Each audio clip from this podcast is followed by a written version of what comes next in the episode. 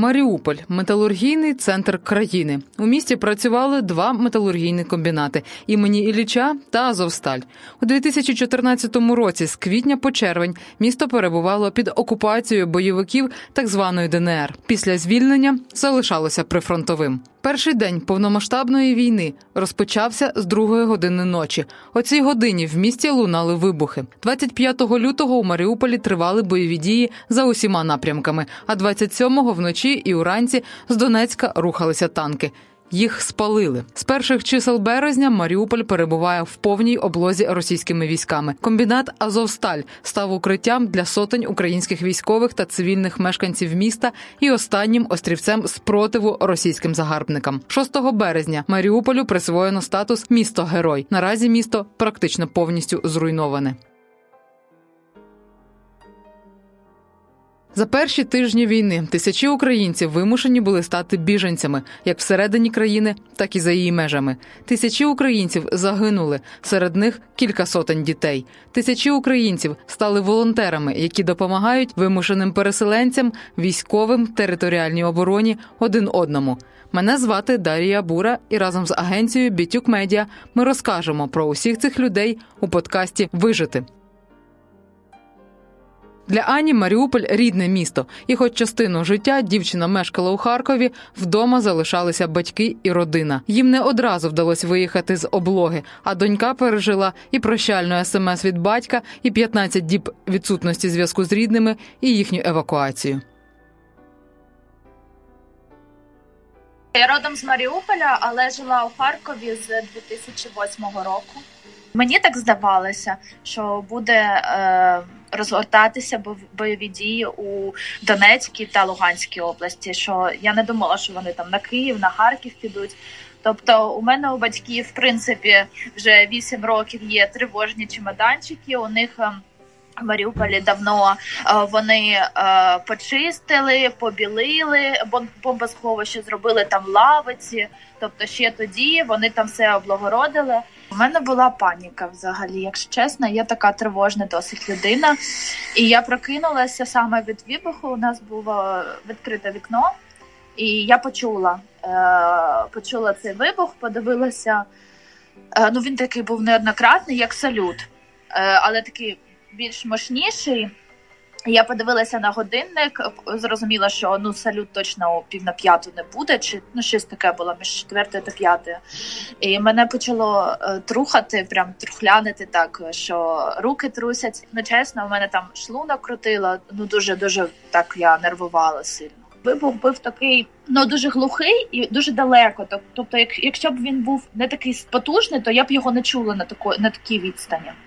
Тобто він був такий дуже масштабний, але було чутно, що він дуже далеко. Це було не прямо в Харкові, а десь 30 кілометрів від Харкова в Чугуєві. Вже стріляли десь у нас е, по Маріуполю, але далеко ще. І в мене батьки ем, медики. Е, батько працював у медичному комплексі при Азовсталі заводі металургічному, і він пішов е, до роботи, щоб виписувати лікарняні, продовжити тим людям, хто не хотів виходити на роботу. І ми казали: ну блін, які лікарняні взагалі, кому це зараз цікаво. Але він пішов, щось там повиписував, і вже ось наступного дня там е, на нашому районі почалось таке пекло. На початку батьки були е, бомбосховище нашого трьохповерхового будинку. Ось, але то район, який більш за все страждав у перший тиждень, це лівобережний район, і не було зв'язку.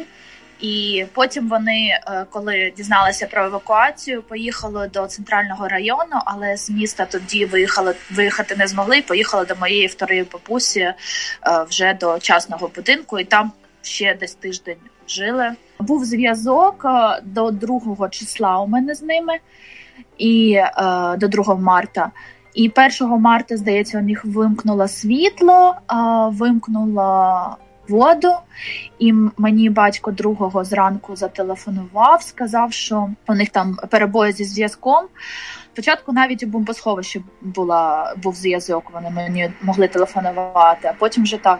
І сказав, що перебої зв'язком, але все ок. А це вже стріляли у них е, по району, але вони все ще ну не могли вирішити їхати чи не їхати. бо теж сусіди, з якими вони хотіли, також хотіли залишитися. Вони там казали, що у нас тут гарна оборона, ми все витримаємо. Ну і коротше, вони там залишилися. І ось з другого числа ранку я не мала з ними зв'язку. Третього мені прийшла смс від батька: типу, Аню, вибачте нас за все, е, ми скоріш за все не виживемо, е, моліться за нас.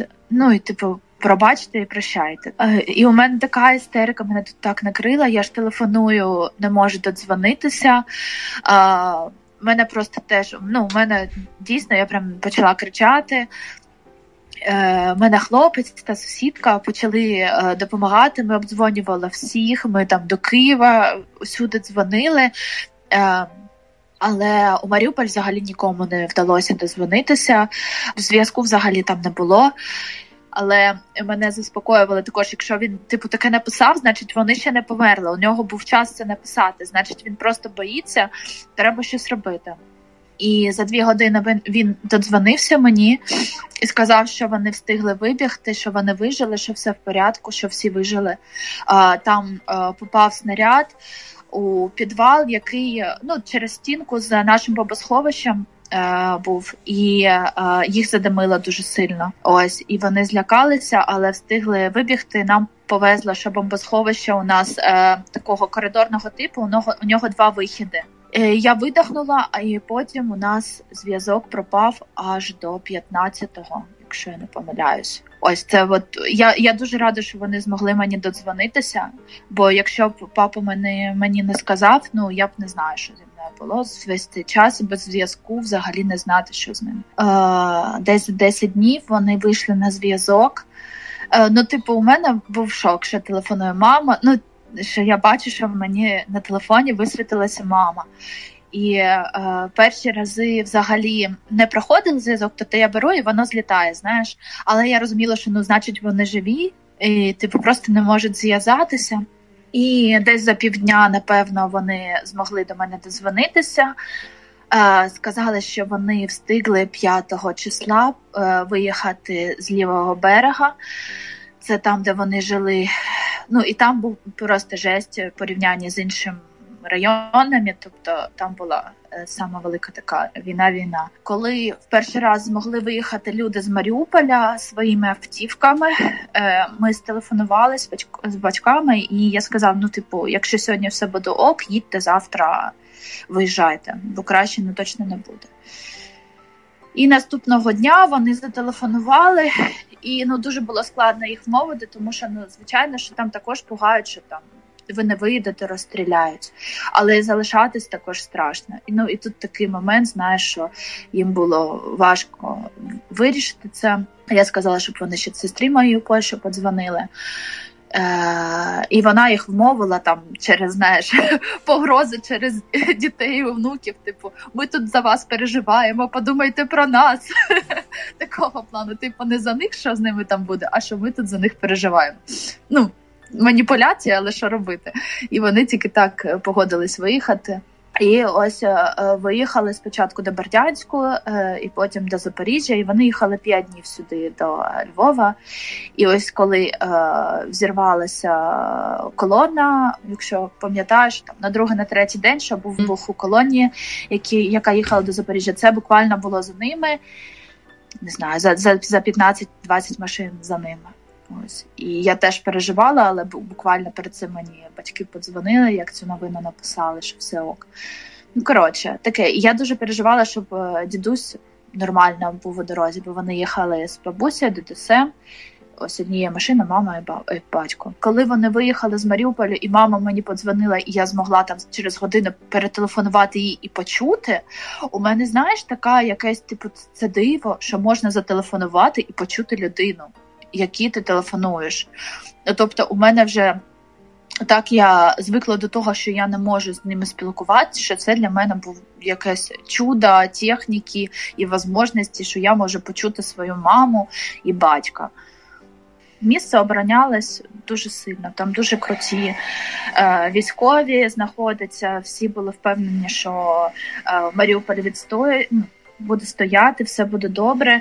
Я думаю, що в них просто не було сил по-іншому взяти Маріуполь. Ну, типу, вони а їм потрібно його взяти. І вони просто ось таку херню роблять, щоб е, деморалізувати якось людей, щоб е, просто люди, щоб вижити, почали здавати там саме військових і так далі. І Щоб військові бачили ці трупи на вулицях, і це також деморалізує, так коли люди, яких ти прийшов захищати, мертві, і ти не можеш їм допомогти. Я думаю, що вони це роблять заради цього, щоб не було сил боротися. Знаєш, у них просто немає іншого способу перемогти за Маріуполь. Я впевнена, що міста будуть і Харків, Маріуполь ще кращими, але ми будемо всі знати, що трапилось в драмтеатрі, що трапилось там е, в школі мистецтв і в інших в інших містах. Тобто, це ну я думаю, що морально. Е, перше десятиріччя буде просто боляче ходити по місту, бо ти будеш бачити красу, але буде боліти, бо ти будеш розуміти, що у кожному будинку хтось загинув. Підписуйтесь на Ютуб канал Бітюк Медіа. І якщо ви маєте таку історію власну, поділіться, будь ласка, з нами, тому що світ повинен знати про те, що відбувається в Україні.